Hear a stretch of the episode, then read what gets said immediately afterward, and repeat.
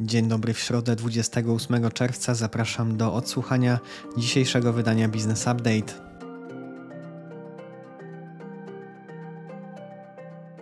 We wtorek WIG20 spadł prawie 1,5% do 2039 punktów. Wszystkie blue chipy zanotowały wczoraj spadki. Najmocniejsza przecena dotyczyła CD Projektu, nieco ponad 3% do 147 zł 30 groszy. Na szerokim rynku najmocniej rosły akcje Mostostalu Zabrze, prawie 13% do 4,35 po ogłoszeniu wczoraj planu skupu akcji własnych po 6,50 za sztukę. O nieco ponad 7% potaniały akcje ZH Police do 13,20 jako odreagowanie ostatnich mocnych zwyżek. We wtorek wieczorem główne indeksy w Stanach nieco ponad 1% na plusie, odreagowując ostatnie spadki. Dolar kosztuje około 4 zł 5 groszy, euro 4,44 Ropa tanieje około 2% poniżej 69 dolarów za baryłkę WTI. Gospodarka i makroekonomia. Jak wynika z raportu Polskiego Instytutu Ekonomicznego, prawie 75% firm podniosło ceny swoich produktów i usług w zeszłym roku. Ankietowani jako powód wskazywali wzrost kosztów surowców, półproduktów i komponentów. Agencja S&P Global Ratings w swoim najnowszym raporcie oceniła, że mocne bilanse zewnętrzne i fiskalne równoważą ryzyka wynikające z wojny na Ukrainie. Rating Polski został utrzymany na poziomie A- z perspektywą stabilną. Agencja podniosła prognozę wzrostu PKB Polski w bieżącym roku o 0,2 punkta procentowego do 1,1% i obniżyło w przyszłym roku o 0,2 punkta procentowego do 3,2%. Ministerstwo Finansów podało, że po maju deficyt budżetu wyniósł 21 miliardów złotych, o ponad 10 miliardów złotych więcej niż po kwietniu. Premier Mateusz Morawiecki zapowiedział, że najpóźniej w ciągu dwóch miesięcy zostaną podjęte decyzje w sprawie wakacji kredytowych. Rząd przyjął obiegową uchwałę w sprawie zatwierdzenia rocznego sprawozdania finansowego NBP za zeszły rok. W kwietniu Bank Centralny poinformował, że jego strata w ubiegłym roku wyniosła 17 miliardów złotych. Jak wynika z wypowiedzi dyrektora Departamentu Zarządzania Ryzykiem Finansowym NBP Juliusza Jabłeckiego, NBP w ramach zarządzania rezerwami walutowymi rozważa utworzenie portfela ETF. Do tej pory bank w celu uzyskania ekspozycji na rynek akcji opierał się na kontraktach na indeksy giełdowe. Wiceminister Rodziny i Polityki Społecznej Barbara Socha poinformowała na Twitterze, że świadczenie 500 plus zmienia się w 800 plus. Rząd przyjął wczoraj projekt ustawy w tej sprawie. Projekt zmian trafi pod obrady w Sejmie.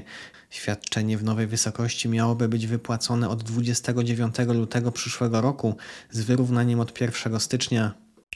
Wiadomości z Unii. Komisja Europejska ma w planach emisję w drugiej połowie tego roku długoterminowych obligacji Unii Europejskiej o wartości 40 miliardów euro, których celem będzie finansowanie odbudowy Unii w ramach instrumentu Next Generation EU i wsparcie dla Ukrainy i innych ważnych programów.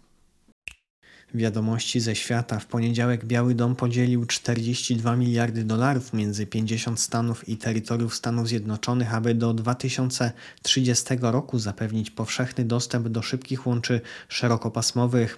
Finansowanie w ramach programu Broadband Equity Access and Deployment Program zostało zatwierdzone przez ustawę infrastrukturalną o wartości biliona dolarów z 2021 roku, której bronił Biden. S&P Global obniżył prognozy dotyczące wzrostu gospodarczego Chin w tym roku z 5,5 do 5,2%, podkreślając nierówny charakter ożywienia kraju po pandemii. Agencja podąża za obniżonymi prognozami głównych banków inwestycyjnych, w tym Goldman Sachs.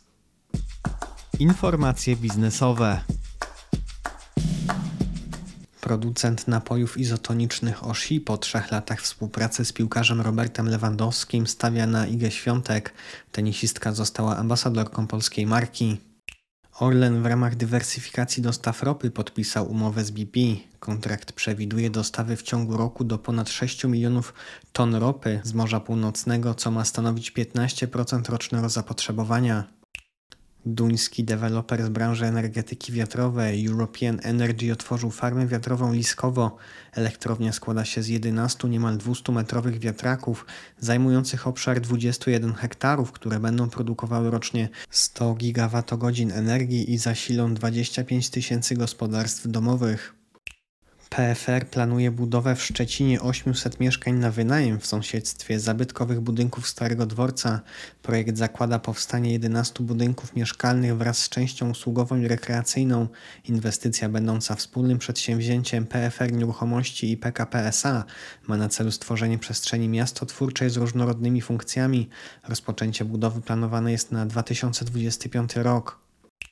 Anwim po dokonaniu przeglądu opcji strategicznych zdecydował się na zainwestowanie w powstanie sieci ładowarek do samochodów elektrycznych.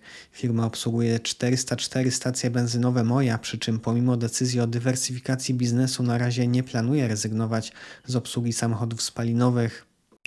Volkswagen przechodzi na obsługę klientów indywidualnych w modelu agencyjnym.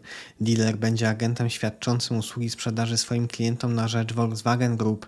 Marka Cupra będzie jako pierwsza z podmiotów należących do grupy objęta zmianą, a do końca bieżącego roku ma dotyczyć również wszystkich brandów samochodów elektrycznych. Wiadomości ze świata. Eksperymentalny lek na otyłość od koncernu Eli Lilly w fazie testów wykazał średnią skuteczność redukcji 24% masy ciała przy 48-tygodniowej kuracji. Amerykański oddział KPMG dokona masowych zwolnień około 5% załogi z 39 tysięcy zatrudnionych z końcem września. Fuzje i przejęcia, inwestycje i venture capital. Ciech Ventures inwestuje w startup Depoli, specjalizujący się w recyklingu chemicznym tworzyw sztucznych. Spółka opracowała rozwiązanie, które nie tylko zmniejsza ślad węglowy, ale również generuje wartość dodaną w sposób ekonomiczny. Depoli zakończyło niedawno rundę inwestycyjną, gdzie inwestorami byli BASF Venture Capital i Wingman Ventures, Ciech Ventures, Beiersdorf, Infinity Recycling, Angel Invest i inni, dzięki której spółka pozyskała 12 milionów 600 tysięcy euro. Zdaniem Ciech Ventures rozwiązanie stworzone przez Depoli ma potencjał stać się przełomem w globalnym problemie odpadów z tworzyw sztucznych, jednocześnie redukując zależność od surowców kopalnych. Inwestycja Ciech Ventures pomoże spółce Depoli w dalszym skalowaniu technologii. Firma obecnie pracuje nad budową nowego zakładu demonstracyjnego, który będzie miał zdolność produkcyjną 500 ton rocznie w porównaniu do obecnej instalacji o wydajności jedynie 50 ton. Kulczyk Investments planuje zwiększenie portfela spółek o 5 do 7 podmiotów i przeznaczy na to ponad miliard złotych. Obecnie w portfolio znajdują się Ciech, Autostrada Wielkopolska, Noho Investment z branży nieruchomości, QKR Corporation Limited, czyli kopalnia złota w Namibii oraz Baselinker. Pojedynczy ticket inwestycyjny wynosi między 20 a 100 milionów euro. Philabs zamierza pozyskać 3 miliony złotych w ramach crowdfundingu udziałowego oraz planuje IPO na New Connect do końca przyszłego roku. Spółka zamierza przeznaczyć 2,5 miliona złotych na otwarcie ośrodka rehabilitacyjnego zlokalizowanego pomiędzy Warszawą a Łodzią. Philabs SA zapewnia wszechstronną opiekę medyczną dla całej rodziny, obejmującą fizjoterapię, psychoterapię i usługi lekarskie. Wiadomości z Unii Europejskiej Deutsche Bank poinformował swoich klientów, że nie może już zagwarantować pełnego dostępu do rosyjskich akcji. Niemiecki bank poinformował, że odkrył niedobór akcji, które zabezpieczają kwity depozytowe wyemitowane przez bank przed inwazją na Ukrainie. Akcje te były przechowywane w Rosji przez inny bank depozytariusz. W prasówce około 10 informacji więcej dotyczących transakcji spoza Polski. Prawo i podatki uchwalona 16 czerwca nowelizacja kodeksu cywilnego, kodeksu postępowania cywilnego oraz kodeksu rodzinnego wprowadza istotne zmiany w zakresie dziedziczenia. Zgodnie z nowymi regulacjami rodzice będą mogli odrzucić spadek w imieniu swoich małoletnich dzieci bez konieczności uzyskiwania zgody sądu rodzinnego w terminie 6 miesięcy. Rozszerzone zostaną też przesłanki uznania spadkobiercy za niegodnego dziedziczenia, m.in. o uporczywe uchylanie się od wykonywania obowiązku alimentacyjnego. Z wykazu prac legislacyjnych i programowych Rady Ministrów wynika, że rząd planuje przyjęcie projektu ustawy o certyfikacji wykonawców zamówień publicznych. Głównym celem jest wprowadzenie do polskiego systemu możliwości potwierdzenia, że nie ma podstaw do wykluczenia danego wykonawcy z udziału w postępowaniu o udzielenie zamówienia publicznego. Certyfikacja będzie miała dla wykonawców charakter fakultatywny.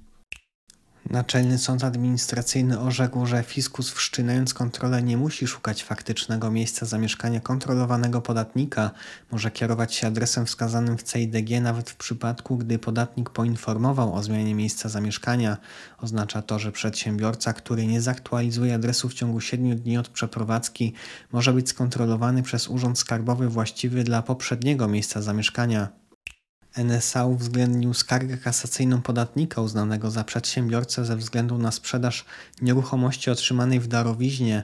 Sąd stwierdził, że sam podział gruntu nawet na kilka działek, uzyskanie decyzji o warunkach zabudowy i późniejsza sprzedaż działek nie wystarcza, aby uznać podatnika za prowadzącego działalność gospodarczą na gruncie ustawy o PIT. To już wszystko w podcaście. W prasówce dodatkowo badania i dane rynkowe oraz wyniki finansowe. Jeżeli serwis jest pomocny, będziemy wdzięczni za polecanie go oraz oceny na platformach do podcastów. Ja życzę Państwu owocnej środy i do usłyszenia jutro.